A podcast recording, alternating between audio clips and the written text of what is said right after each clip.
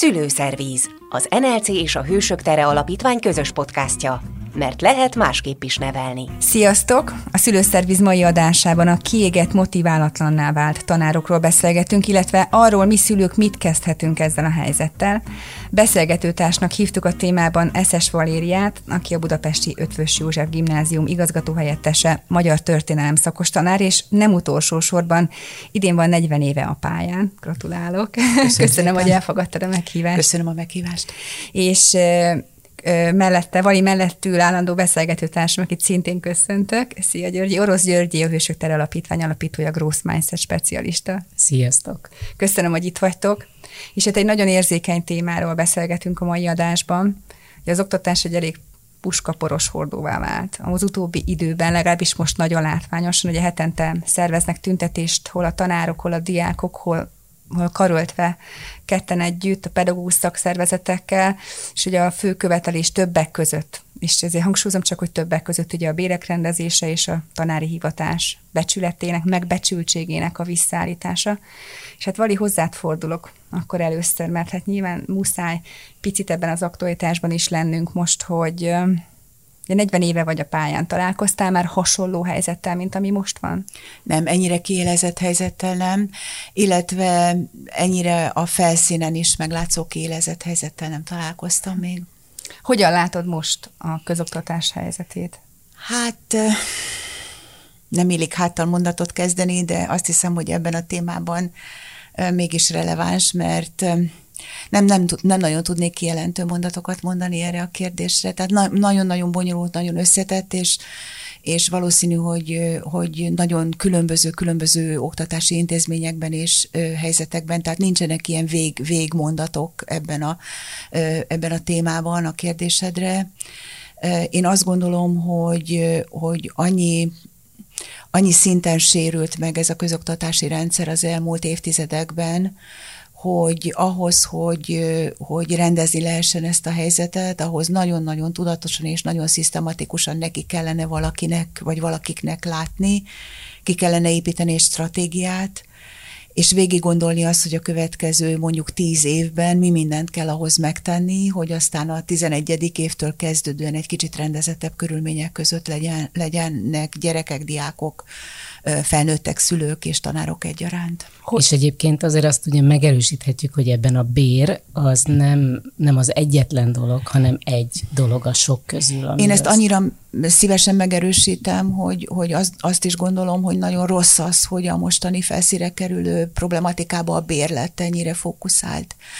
Nyilván ez is bonyolultabb ennél, mert azért a pályakezdő fiataloknak, akik ugye nagyon hiányoznak is erről a tanárpályáról, a megélhetési problémája az a bérhez kötődik.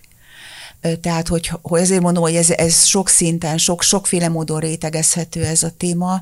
Nyilván az ő szempontjukból, akiket én nagyon-nagyon szeretnék így minden helyzetben, amikor kérdeznek erről, képviselni is, mert ő nekik van a legnehezebb, legérzékenyebb hm. időszakok és helyzetük most a pályán. Tehát az ő szempontjukból a bérkérdés is alapkérdés. Azoknak a kollégáknak, barátaimnak, társaimnak, akiknek már évtizedek vannak a háta mögött, nyilván ez egy kicsit kevésbé érzékeny terület. Nekünk inkább ez a, a másik téma, amit érintettél, a, a, a megbecsültség hiánya, de ez is... Akkor hogyan fogalmaznád máshogy? Hát, Szerintem mi megkapjuk a megbecsültséget. Egyébként csak a, csak a hivatalos, tehát a fenntartói szintről jövő, a, a kormányzati szintről, a mindenkori kormányzati szintről jövő, az oktatást, az oktatás politikát kézben tartó erők felől nagyon kicsi ez a megbecsültség. Tehát én nem érzem azt, hogy a, a diákjaink részéről, vagy akár a, a diákok szülei részéről hiányozna ez a megbecsültség. Nyilván ez is változik területenként, iskolánként, iskolatípusonként, tehát hogy, hogy, hogy nagyon sokat számít azért az, hogy ki, ki hol tanár, hogy ebből mit él meg, és mit nem él meg. Nagyon-nagyon nehézé teszi szerintem most a helyzetet az, hogy, mm. hogy maga a, a, a, a szakmaisága a mi ö, ö, életünknek, azok a ö, tananyagszabályozó rendszerek, amik ugye a kimeneti szabályzók, a, a NAT, a kerettantervek, az érettségi szabályozás olyan szinten alakult ki a feje fölött a közoktatásban lévő ö, ö, világnak, hogy, hogy, e, hogy, hogy alkalmazkodnunk kell valamihez, amit nem tartunk feltétlenül jónak, vagy egyáltalán nem tartunk jónak, de senki nem kérdezi erről, és nem is kérdezte soha a véleményünket. És egyébként az nem ugyan, bocsánat, csak érdekelne, hogy ha bezárod az ajtót, akkor azt csinálsz, amit te szeretnél, amit a legjobbnak Egy ideig látsz, igen. Egy, egy ideig, ideig, egy ideig igen. Tehát amíg, amíg nem arról szól a történet, hogy, hogy úgy kell elengedjek tanítványaimat, hogy ők nagyon magabiztosan ö, tudjanak megírni érettségi feladatokat, ö, hogy készítsen fel őket azokból a témákból, különböző tantárgyakból, amelyek nekik majd az egyetemen ö, alapként mhm. kellenek. Tehát amíg ezeket a kimeneti elvárásokat uh-huh. nem nézem, addig igen, addig abszolút teljesen igazad van, igen, igen, igen, igen. Addig azt csináltam, az, amit szeretne. Igen. Az jutott eszembe, hogy a, a talán beszélgetésünk előtt említettem, és talán nem bánjátok, hogy behozom ide, hogy van egy 28. óra nevű podcast is, egy nagyon kedves barátom Holzer Péter által alapítva, aki a természettudományos oktatást tűzte ki célul, és az idei tanévkezdéskor meghívta Glovicki Zoltánt, egykori államtitkárt arra, hogy beszélgessenek iskoláról, rendszerről, és ő feltette ebben a podcastben azt a kérdést is, hogy egy, vagyis a, a, az ő állítása az, hogy egyébként az sem tiszta ma, hogy mire van az iskola, mert hogy az ős időkben, vagy régen, amikor létrejött a rendszer, akkor az arról szólt, hogy felkészítse a gyereket arra, amire felnőtt korában szüksége lesz a felnőtt kori életre, és hogy erre ugye a szülőnek se képessége, se metodológiája, se tudása nincsen, ezért van az iskola, vagy lehetne. De hogy az ő megközelítés azt mondja, hogy ma az iskola meg inkább ilyen múltról szóló dolog, hogy van, tehát járni kell, és akkor azt csináljuk, amit szoktunk csinálni régen, vagy kell. Mm. De hogy te, te is ezt, nem Én tudom, én... hogy mennyire elviszi el a beszélgetést, vagy nem, vagy mondod, Évi, de hogy, de hogy tiszta nekünk, meg a szülők fejében, hogy ez, hogy mire való az iskola? Nem gondolom egyébként, hogy teljesen tiszta lenne. Nem is értek feltétlenül teljesen egy, ezzel egyet, amit, amit Glovicki úr mondott. Én azt gondolom, hogy a két, két állítás valahogy közösen igaz. Tehát, hogy, hogy van egy olyan fenntartói szintről megfogalmazódó oktatáspolitika által irányított elvárás a közoktatás iránt, ami, ami, ami szeretne fenntartani egy ilyen klasszikus konzervatív iskolaképet, és ennek megfelelően alakítja ki a tananyagát. Vannak a, a diákjaink, akik egy ilyen iskolában való tanulásra gyakorlatilag most már lassan teljesen alkalmatlanok mert hogy olyan mértékben másút van az ő fókuszuk, a, az, ahogyan felnőnek a világban, annyira, annyival nyitottabb az ő életük, gyakorlatilag óvodáskoruktól kezdődően, hogy, hogy őnekik az a fajta metódus, hogy, hogy van egy tananyag, ahhoz tartoznak tankönyvek, van egy tanár, aki ezt a tananyagot megtanítja, és aztán ő nekik ezt a tananyagot valamilyen módon egyszer csak meg kell tanulni, majd ebből számot kell adni.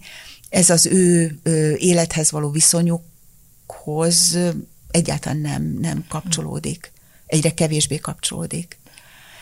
Ezt a, a szerintem a közoktatásban lévő kollégáim, legalábbis nálunk biztosan, de az a, az a tér, ahol én, én egy kicsit ismerősebb vagyok, más iskolákban, más középiskolákban és általános iskolákban is, egyre inkább tapasztaljuk, és éppen ezért megpróbálunk ennek a, ennek az elvárásnak is megfelelni, ami a diákok felől jön, és ugye a diákokon keresztül nyilván a családok, a szülők felől is érkezik. Ugyanakkor viszont a másiknak is meg kell felelni, mert a, a továbbhaladásnak a feltétele az, hogy, hogy, hogy ezt a fajta konzervi, konzervatív tananyagtudást, ami egyébként nem is véletlenül bakisztam, mert ugye ez egy konzerv tananyagtudás, ezt, ezt, is, ezt is át kell valahogyan adni. És ehhez például semmiféle kapaszkodót és segítséget nem kapnak a, a, a kollégáim, tehát nem kapunk. Hm. Tehát, hogy valahol, valahol nagyon igaza van a, a, az államtitkár úrnak abban, illetve Glovicki úrnak abban, hogy, hogy, hogy itt van egy nagyon nagy kérdés, egy nagyon nagy dilemma, nagyon igaza van, nagyon jó lenne, hogyha, hogyha erről folyna egy beszélgetés a háromszögben, a diák, szülő és az iskola háromszögében. Nyoma sincs ennek a beszélgetésnek. És ez milyen frusztrációt okozhat egyébként a pedagógusban, amiről beszélsz, hogy meg két helyre kell megfelelnie, egyrésztről egy elvárásnak, amit, a, amit mondjuk Anna támaszt felé, meg ugye amiről, ami a saját gyakorlati tapasztalása, hogy bizony a gyerekek erre már nem befogadóak. És akkor itt jön a, a nehéz dolog, amikor én teljesen meg tudom érteni, amikor egy tanár ebben elveszik, és hogy, hogy nem tudja, hogy melyik irányba feleljen meg inkább jobban, vagy egyáltalán meg lehet-e a kettőnek együtt, és akkor én visszakanyarintom, ugye a kiégés hmm. volt a felvetés, mert szerintem itt azért lehet ez egy olyan indok, aminél a tanár azt mondja, hogy, vagy aminél elindulhat egy ilyen folyamat, egy ilyen kiégési folyamat, hogy sehol sem tudok jól megfelelni, főleg, ha mondjuk egy maximalista tanárról beszélünk, aki tényleg azt akarja, hogy tökéletes legyen, amit igen, csinál. Igen, ebben teljesen igazad van. Teljesen igazad van. Hogyan látod most, Vali, a tanárokat, milyen állapotban vannak most, lelki, lelki állapotra gondolok most? Akiket én közvetlenül látok, ez ugye az ötvös gimnáziumnak a tantestülete. Ez a, az iskola, ez nagyon sok szempontból egy kitüntetett szerepben lévő iskola. És nem azért, mert annyival jobb minőségű, mert én ebben nem hiszek egyébként, hanem egészen egyszerűen azért, mert olyan, olyan nevet szerzett magának, vagy olyan, olyan, olyan státusza van pillanatnyilag a, a budapesti közoktatási vagy, vagy középiskolás szférában, hogy olyan gyerekek, olyan családok kapcsolódnak hozzánk, és olyan kollégák érkeznek meg hozzánk, akik, akik valahogyan egy ilyen nagyon magasan kvalifikált tudásnak, illetve pedagógiának elkötelezettek. Tehát ez nem egy jó, nem jó minta. Tehát ez nem a közoktatási rendszernek a mintája. Egy buborék? Ez egy buborék. Ez még mindig egy buborék, ugyanakkor nem akarom megkerülni a kérdést, nincsenek jó állapotban a kollégáim. Tehát, hogy ebben a kitüntetett buborékban sincs, sincs béke, és nincs derű, és egyre kevésbé jellemző ez ránk sajnos. Ugye a kiégés definícióját nagyjából mindenki ismeri, de azért elmondok egy ilyen rövid pontosat, hogy mégis mit jelenthet. Ugye a burnout így is hívják a munkahelyen tapasztalt, és ezt most idézem, nem fejből mondom, folyamatos és nagymértékű stressz hatására alakul ki amely hosszú időn keresztül fennáll, amiatt a belső erőforrásokat meríti, a pszichológiai immunrendszert meggyengíti. Ugye ezt nem csak tanárok, bárki érezheti a munkahelyén ezt, de milyen egy kiégett tanár? Szerintetek mik a tünetek? Nem, nem, nem tud kapcsolódni már semmihez. Tehát amikor már tényleg elér ebbe a kiégett állapotba, akkor, akkor semmihez, ami, ami, ami régen motiválta, nem tud, nem tud kapcsolatot teremteni. Nekem ez a legfontosabb definíció, vagy ez a legfontosabb látványelem a, a kiégett kollégáimmal kapcsolatosan, amit megélek tehát, hogy, hogy nincs, nincs olyan inspiráció sehol a, a világában, amihez, amihez oda tudnák kötni a lelkét, a pszichéjét, az intellektusát, hogy, hogy újra tudja magát termelni vagy éleszteni, mindenféleképpen segítségre, külső segítségre szorul ebben az állapotában már, és ezt a külső segítséget vagy magának meg tudja szerezni, vagy nem kapja meg, a rendszertől nem kapja meg.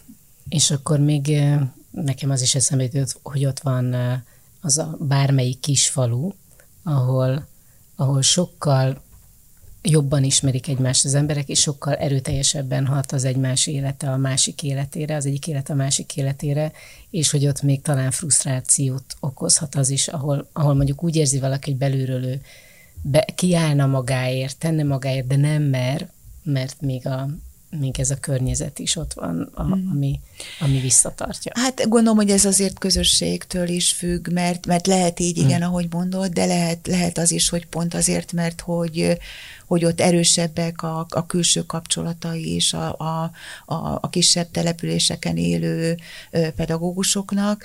Ezek a külső kapcsolatok megerősítőek is lehetnek, tehát támogatóak is tudnak lenni. Nem akkora talán, hogy, meg, hogy egy ilyen szót is idehozzak, ez az elidegenedett állapot, amiben mi itt Budapesten vagyunk azért a világunkkal, ez talán egy kisebb településen sokkal kevésbé mm. jellemző, és hogyha ha jó szándékkal közelednek egymás felé az ott élő emberek, tanárok, szülők, gyerekek, felnőttek és fiatalok, akkor, akkor, akkor lehet fordítva is, tehát onnan erőt is lehet meríteni egy, egy, egy tanárnak egy ilyen kisebb hm. közösségből. De biztos, hogy van olyan is, amire te utaltál, hogy még, még kiszolgáltatottabb. Két, egy, két gondolatom lehet hozzá. Egyrészt, hogy az egyik tüntetésen egy valamelyik médium megszólított egy fiatal lányt, azt hiszem most érettségizik, és és akkor megkérdezte tőle a riporter, hogy minek készülsz, és mondta, hogy pedagógusnak. És hogy meglepő volt a válasza, és mondta, hogy, hogy ő azt mondta, hogy ha mi nem fogunk, akkor szerinted ki fogja tanítani a gyerekeket, és akkor milyen oktatás lesz itt, és, és annyira tetszett ez a mondat, hmm. és azért akartam felidézni ezt, mert úgy érzem, hogy, hogy azért ott a 18 évesekben még lehet erő, és ez annyira gyönyörű ez, az, ez a kiállás és összefogás, ami egy ilyen elég intenzív hullámot indított el, hogy ez így jó volt hallani tőle, és hogy milyen jó minta. A másik pedig, ami eszembe jutott, hogy, hogy van egy Simon Sinek nevű úriember, nagyon sokat szoktam tréningeken idézni a, a, az ő elképzelését, vagy egy ilyen összefoglalat arról, hogy, hogy, hogy nem mindegy az, hogy azzal foglalkozom, amikor reggel felkelek, hogy mit fogok csinálni, vagy azzal foglalkozom, hogy miért csinálom azt a bármit is, amit csinálok. És hogy amikor veled olvastam beszélgetéseket, akkor azt éreztem, hogy neked azért ez a miérted megvan, és lehet, hogy ez talán segít a, általában a pedagógusoknak, vagy a többségnek, hogyha reggel föl kell, akkor ezt a kérdést. Igen, hát valahol, valahol amikor azt mondtam, hogy így a, a, a kiégett pedagógus, vagy egy kiégett ember elveszíti a kapcsolatát a, a, a motiváló erőkkel, akkor igen, ilyenre is gondoltam. Igen, uh-huh. igen, igen. Nálad volt egyébként ilyen, Vali, Nem. hogy a közelébe sem Nem. kerültél, és ez hogyan sikerült, vagy mi volt az, ami neked én azt gondolom azért erről, hogy ez, ez biztos, hogy, hogy genetikus történet is, tehát hogy, hogy személyiség történet is, hogy, hogy ki, ki ki milyen stressztűrő képességgel bír, kinek milyen hát nem tudok más mondani, lelki ereje van ahhoz, hogy, hogy, hogy úrá tudjon lenni nehéz helyzeteken. Nekem nem volt egy egyszerű, könnyű, könnyű életem, felnőtt életem, de mégis valahogyan az egész élet az, az mindig úgy alakult, legalábbis eddig, ugye ezt le kéne most kopogni, hogy, hogy valahogy minden nehézség erőt is adott, meg azt is szolgálta, hogy, hogy egyre jobb legyek, vagy egyre jobb legyen a, a, a, az a szűkebb világ, amiben én élek. És valahogy én ezt miután így, így, így tudtam megélni, ez alatt a viszonylag hosszú pálya alatt is, ezért nekem ez, ez mindig egy, egy ilyen nagyon biztos bázis volt és hát ne, és, és tényleg, amikor ilyenről kérdeznek, akkor így, így mindig ilyen, ilyen, nem is tudom, fellengzősen vagy felületesen is hathat ez, de hogy, hogy nekem nagyon nagy szerencsém volt azzal, hogy mindig olyan ö, volt a szűkebb környezetem, a tanítványaim is, tehát a szűkebb környezetemen a tanítványaimat és a kollégáimat is értem, akik, akikből én mindig ö, ö, erőt tudtam meríteni, hogyha ha kellett és valahogy sikerült mindig olyan kapcsolatot kialakítani, hogy ez egy ilyen, egy ilyen valódi kommunikáció volt erőben is, tehát hogy én is kaptam tőlük valamit, és ugyanakkor valamilyen visszacsatolás rögtön felőlem is meg tudott születni, tehát hogy valós kapcsolataim voltak mindig, az első pillanattól kezdődően. Tehát nekem a, a pályám az egy, az egy masszív sikertörténet. Ó, de jó ezt hallani. Ezt jó, igen, csak igen. tudom, hogy ez, ez nem, nem, nem átlagos. De mégis gyakorlati kulcs, tehát amit ilyenkor, amit ilyenkor tudsz mondani, mondjuk, hogyha megkeres téged egy fiatal pedagógus azzal, hogy vali, hogy csinálod ezt, és mm. hogyan tudsz ennyire egy hullámhosszal lenni a gyerekekkel, ezt hogyan hát nagyon tudod elérni? figyelek rájuk. Tehát én azt, azt gondolom, hogy, hogy, hogy egyrészt nekem, nekem soha nem, nem volt fontos az, hogy, hogy külső szabályozóknak megfeleljek, és mindig megmertem azt lépni, valószínű, hogy azért is, mert soha nem kopintottak semmilyen helyzetben a fejemre, hogy, hogy nem akartam megfelelni olyan dolgoknak, aminek úgy egyébként úgy éreztem, hogy nem kell feltétlenül megfelelnem. És akkor innentől kezdődően volt egy szabadságom mindig abban, hogy, hogy hogyan, hogyan vagyok együtt a, a, azokkal a fiatalokkal, akik, akik, akik az én tanítványaim. Nagyon őszinte kapcsolatot építek ki mindig velük, és ezt el is várom tőlük is, hogy, hogy, hogy legyen meg egy olyan bizalmi alap, ami, ami abóvó van közöttünk, és azt csak elveszíteni lehet. Tehát nem felépíteni kell egy bizalmat, hanem, hanem egy, van egy egymás iránt természetesen meglévő bizalmunk, ami, amiben el tudunk kezdeni együtt létezni. És akkor egy ilyen, egy ilyen nagyon őszinte, nagyon kommunikatív világban, vagy helyzetben ö, ö, tudunk együtt haladni. Azt akartam mondani, hogy tudjuk egymást segíteni, de ez nem feltétlenül segítség, hanem, hanem hogy együtt tudunk haladni és akkor, akkor megvan az a dinamika, hogy amikor, amikor ő, ő nekik kell egy kicsit több belőlem, akkor a tanárból, akkor, akkor én ezt észreveszem, és akkor többet adok, vagy mást adok, vagy, vagy megpróbálok mást adni, és amikor meg ők veszik azt rajtam észre, hogy, hogy most nekem kell egy kicsit több felőlük, akkor meg, akkor meg természetesen tud ez, ez megtörténni. Nem tudom, hogy ez egy tanulható dolog-e, de lehet, én azt gondolom, hogy talán igen. Tehát, hogyha talán, hogyha erre figyel, figyel, és ennek, erre mindig a felnőttnek kell figyelni. Tehát azért gondolom, hogy a felnőttnek kell figyelni, mert nekem az a tapasztalatom, hogy a, a gyerekek, még ha 14, 10, ugye tőlünk, nálunk 12-13 éves kortól vannak gyerekek, 6 évfolyamos és 4 évfolyamos iskolánk van, tehát megérkeznek 12 évesen, ő bennük ez a fajta nyitott őszintesség, meg, meg érdeklődés a világ iránt, az még megvan, azt csak elrontani lehet. Ha mi figyelünk rá, hogy ne, ne szűnjön ez meg, akkor, akkor ki tud alakulni valami olyan, ami aztán ami megtartó erő tud lenni szerintem a, a, a tanároknak is. A másik pedig az, hogy azért hát én irodalmat tanítok. Tehát azért az egy, az egy szóval nem, nem mindegy, nem mindegy, egyáltalán nem mindegy, hogy az ember milyen szakos szerintem ebben a mm. térben. Igen, számít? Szám, hogy matematika számít. vagy irodalom? Ö, nyilván nagyon jó matek tanárok is vannak, egyszerűbb szerintem, ilyen szempontból egyszerűbb a, a humán ö, művészeti tárgyakat tanító tanároknak egyszerűbb a, a dolga. Az mindig egy, mindig egy nagyon nagy erő ö, művészetet megmutatni a, a, a, a, a hallgatóságnak, vagy a beszélgető társaknak. Szerintetek amellett, amiről beszéltünk, uh-huh. hogy, hogy kétfelé kell megfelelni a pedagógusnak, vagy hát az egyiknek mindenképp meg kell, a másiknak meg olyan saját érdeke, hogy sikeres tudja lenni uh-huh. az osztályteremben kell megfelelnie, hogyha felismeri azt, hogy a, a gyerekek már teljesen mások, mint, mint voltak annak idején, vagy hát alakulunk és változunk mindannyian. Milyen folyamatok befolyásolhatják még azt, hogyha ha motiválatlanná válik egy tanár, és hogy hogyan tudunk ez ellen tenni hogyan tud a tanár tenni, és akkor majd aztán bontjuk tovább, hogy ki mindenki tehet még ellene, és hogyan tudjuk őket segíteni, de első körben ez érdekelne, hogy mi az, ami, ami még lökhet lefelé egy tanárnál ilyenkor.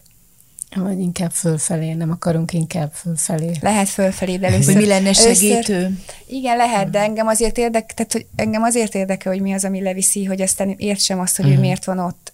De hogyha azt mondjátok, hogy legyünk csak nagyon pozitívak, akkor kikerülhetjük ezt a dolgot, és elég akkor, hogyha pár, pár ilyen kis gondolatmorzsát megosztatok. inkább realisták legyünk a valóságból.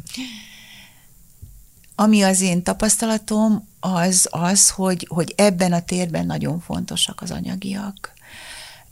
Amikor egy, egy tanárnak két-három munkahelyen kell, vagy munka folyamatban kell ahhoz részt vennie heti rendszerességgel, vagy akár napi rendszerességgel, hogy egy családot el tudjon tartani, vagy hogy hozzá tudjon járulni egy család eltartásához, akkor az annyira szétforgácsolhatja az idejét is, elveheti tőle azt a, azt a fajta önidőt, vagy én időt, ami, amire, amire ezen a pályán feltétlenül szükségünk van szerintem, hogy, hogy, hogy ez egy nagyon fontos kulcs. Tehát itt, itt, itt nagyon fontos mhm. az, hogy, hogy milyen anyagi akar rendelkezik egy tanár. Emiatt nagyon fontos a fizetés. Mm. Ez az egyik. A másik, hogy, hogy annyi felé futunk, tehát annyira sűrű lett mindannyiunknak az élete, hogy azok a közösségben megélhető közös tevékenységek egy tantestületen belül, vagy akár diák és tanár között, ami, ami mondjuk a délutánoknak a története volt, vagy a hétvégéknek a története volt, az egyre szűkösebb lesz, pedig az is egy olyan minőség, egy olyan másfajta tevékenység, egy olyan másfajta együttlét, ami nagyon sok energiát tud adni nagyon, nagyon fontos lenne az, hogy, hogy legyen arra rendszeresen idő, hogy ha egy, ha egy tanár azt érzi, hogy szakmailag kiüresedőben van, vagy, vagy a módszertani képességeit meg, elkezdi megkérdőjelezni, akkor legyen arra lehetősége, hogy, hogy választhasson olyan továbbképzéseket, olyan helyzeteket, ahol, ahol, ahol saját döntése alapján ö, ö, meg tud újulni. Erre időt, pénzt, paripát, fegyvert kellene biztosítani, és akkor ez csak a, ez csak a nagyon-nagyon felszíne szerintem ennek a témának. Nem tudom, hogy ti hogy látjátok, között, igen. Ugye foglalkozik ezzel is, mesélsz erről egy pici Györgyi? Igen, egyébként hát ugye nagyon me- meg, meg lettünk így szólítva ezzel, meg hogy mi magunkra is vállaltuk azt, hogy azt, amikor Szóval azt érezzük, hogy a mi dolgunk az, hogy segítsünk iskoláknak és pedagógusoknak részben azért, mert van bennünk olyan tudás, ami nem olyan köztudomású, és akkor ezt úgy, hogy kapaszkodók abban, hogy, hogy hogyan tudok én tanárként megújulni, mi Részben pedig le is veszünk terhet vállakról, pedagógusok válláról, mert azért azt is érezzük, hogy elég sok. Szóval ilyen például a hősiskola programunk, ami ugye egy egyéves program, amire tőletek is jelentkezett egy pedagógus, amit végigcsinálunk egy osztályjal, két osztályjal, vagy több tanárral és több tanár, diákkal, de hogy a, hogy mi, miről, hogy hogyan tudja ő magáról elhinni, hogy képes magán alakítani, hogyan tud a pedagógus más eszközökkel segíteni neki ebben, dicsérettel, hibázással, erőfeszítéssel, amivel már nagyon sokat beszélgetünk a, ebben a podcast sorozatban, hogy hogyan tanulja meg azt, hogy felelősen bele lehet állni helyzetekben, mert nem evidens az, hogy beleálljunk helyzetekbe, és szóval számtalan más terület van még, de hogy ez egy olyan egyéves program, amiben ilyen mikor kívülről ad, kap valaki valamit, abból nyilván jön egy tudás is, meg jön inspiráció, hogy ah, ezt is, vagy azt is lehetne esetleg csinálni. Szóval részben ilyen programot viszünk most már második éve iskolákban országszerte, másfelől pedig most indítottuk el kifejezetten a pedagógusok nem anyagi, hanem erkölcsi megbecsültségére azt, hogy a cím, vagy a neve a programnak az, hogy jár az ötös, mm és hogy a FRU alapítványal összefogva a Hősök Alapítvány ilyen mentorálás, vagy inkább ilyen coachingot, szóval ilyen lelki támogatást szeretnénk adni, nem szakmai, hanem ilyen megújuló lelki támogatást adni pedagógusoknak ahhoz, vagy egy, egyénileg, vagy közösségben is, hogy jobban, vagy szóval ebből ki, kiutat találjanak, vagy találjatok így magatokban. Nehéz ö, ö, kiemelni egy-két dolgot abból, amit tanítatok, mert rengeteg mindent felsoroltál, de mégis van olyan, amit mindenképpen meg lehet velünk osztani, hogy, mert ugye a kérdésem igen. a következő az lett volna, hogy igen, hogyan tudunk segíteni azon, hogy eljut egy pedagógus a, a, abba, abba a demotivált állapotba, ahonnan már ami már senkinek nem jó, se neki, sem a gyerekeknek, sem a környezetének sem. Szóval, hogy hogyan, hogyan tudunk mi a környezet Igen. segíteni. Nekem az jut eszembe, hogy most azért úgy történnek dolgok, és akkor ez egy nagyon szép példája annak, hogy van összefogás, így is össze lehetne fogalmazni a diákok, tanárok és szülők között, ami szuper, és viszont, hogyha egyéni szintre visszük, akkor amit én javasolni tudok egyrészt az, hogyha azt érzi egy pedagógus, hogy ez van, amit mi, ti most elmondtatok, vagy összeraktunk, elmondtunk, akkor ő ne hagyja magát egyedül. Nehéz másnak hozzá között, és lehet, hogy jó, ha ő kér segítséget. Nem úgy, hogy válts meg engem, vagy ments meg engem, csak legalább, hogy beszélgessek valakivel. És lehet, hogy ez meg is történik, csak ha ki tudom szélesíteni ezt a kört, és ez legyen pedagógus társ, ott valószínűleg evidensebb ez, hogy megtörténik, vagy legyen szülő, hogy hadosszam meg azt, hogy mi van bennem, az már önmagában lehet, hogy segít, mert nem tudjuk, mi jön majd a másik oldalról vissza. És emellett pedig, hogy ahhoz, hogy a másik oldal bele tudjon állni, ahhoz, ahhoz, ahhoz mindig azt kapjuk tréningeken, ilyen felelősségvállás, vagy ilyen bámészkodóhatás tréningeken, de hát azért nem állok bele, mert nem kér segítséget. És én most ezért feszegeztem ezt a témát, hogy, hogy, hogy nem is biztos, hogy úgy kell segítséget kérni, hogy léci segíts, hanem hogy csak annyit, hogy beszélgess velem, hogy én hadd mondhassam el azt, hogy bennem mi van, és hogy ennek legyen egy pici ideje, mert már az is könnyebb, hogyha kimondhatom. Hmm. Szülőként én ezt hogyan tegyem meg? Menj oda és kérdezd meg. Szerintem milyen egyszerű. Hogy hogy, a... hogy vagy? Vagy Igen, hogy vagy hogy téged most mi nyomaszt ebben a helyzetben, uh-huh. vagy mi van. Tehát, hogy, hogy, legy, le, hogy ne csak az van legyen, hogy átveszem, átadom a gyereket, meg jó volt, hogy a gyerekről biztos beszélünk, de a tanárról most val, talán inkább nagyobb a lehetőség rá, de hogy a hétköznapokban meg nem biztos, hogy igen. Mert ez a te felelősség, meg az enyém is. Tehát mindannyiunk mhm. felelőssége az, hogy te jól legyél, Persze. amikor tanítasz. A gyerekeinknek Szerint. mit tudunk ezzel kapcsolatban megtanítani? Hogyan, hogyan, hogyan tudjuk őket abba az irányba vinni, hogy, hogy, hogy jól legyenek a tanítójukkal, a tanárukkal, hogy, mert azt gondolom, hogy nekik is van felelősségük ebben, a diákoknak is, nem?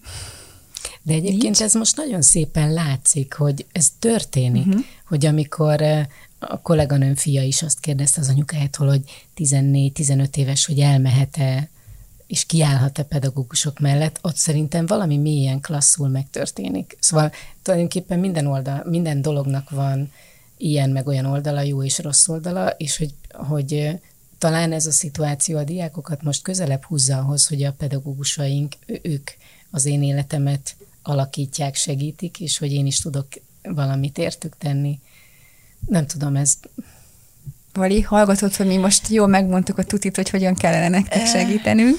Nekünk szülőknek nyilván kívülállóként. Egy, egyébként én ezzel teljesen egyetértek, uh-huh. hogy, hogy ugye ez is egy sztereotípia, hogy ebben a, ebben a hármas rendszerben, mondjuk akikről most beszélünk, diák, szülő és tanár hármasában, ugye egy, egy ilyen klasszikus, hagyományos hierarchia az úgy néz ki, hogy a tanár a, a, a minden tudó, aki, aki megmondja, aki képvisel valamit, és akkor, akkor mindenki tulajdonképpen a tanár nak az erejére ö, hivatkozik, és, és, és ez az évtizedes vagy évszázados hagyomány, ami, ami van, ez, ez, ez nagyon nehezen felülírható. Tehát ezért van az például szerintem, hogy nagyon nehezen kér segítséget egy felnőtt ember, egy felnőtt tanár egy másik felnőtt embertől, gyerektől pedig, vagy diáktól, nála fiataltól pedig még kevésbé tehát hogy az, az egy olyan gyengeségnek tűnik, vagy olyan elesettségnek tűnik, amit nagyon nehéz megfogalmazni.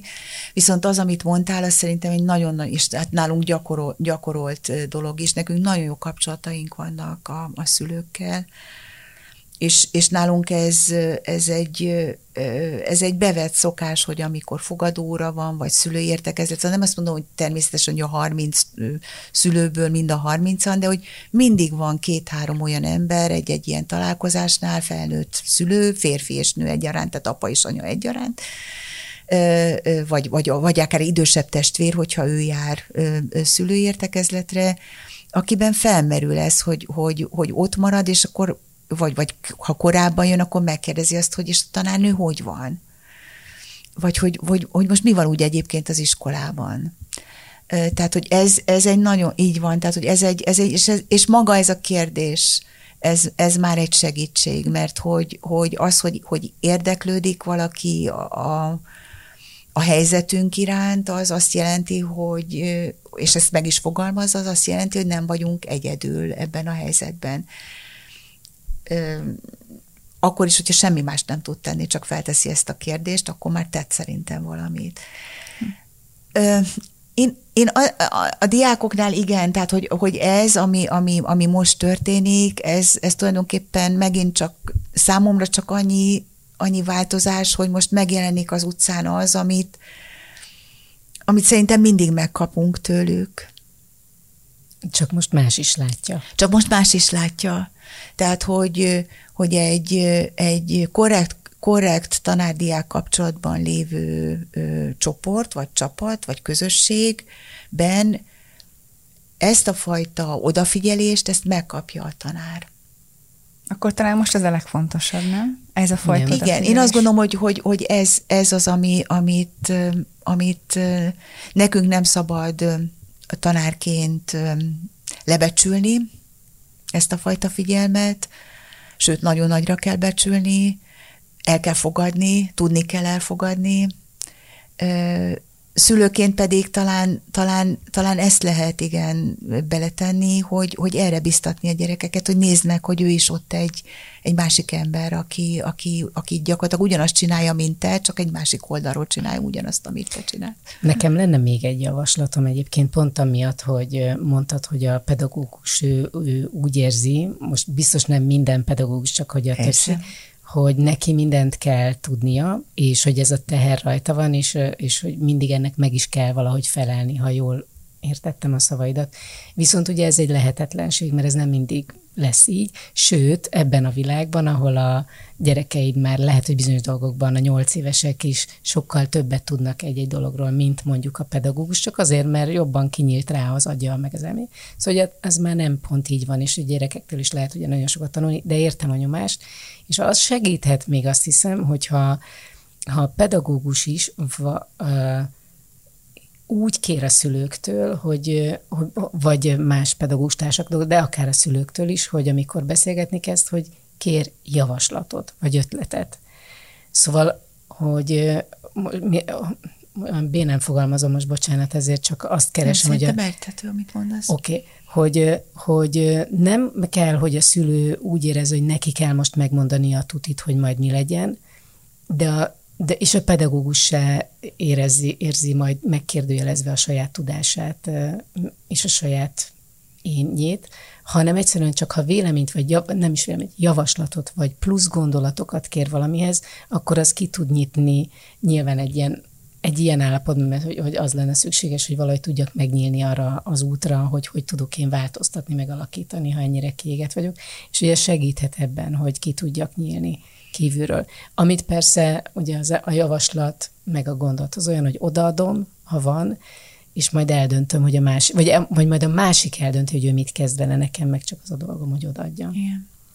Igen, ez, ez, ezzel mindenféleképpen egyetértek. Egy kicsit azon gondolkodtam el, hogy, hogy azért én úgy érzem, hogy az, amiről most mi itt beszélgetünk, az, az, az szintén egy buborék története. Tehát, mm. hogyha ha egy kicsit kiebb megyünk, és, és azt nézzük meg, hogy, hogy vannak olyan általános iskolák, vagy akár középiskolák is, ahol, ahol úgy, úgy élnek diákok és, és tanárok együtt, hogy akár a szülőket, a, gyerekek szüleit négy-öt éven keresztül, nyolc éven keresztül akár nem is látják, mert, mert egyszerűen ilyen szituáció.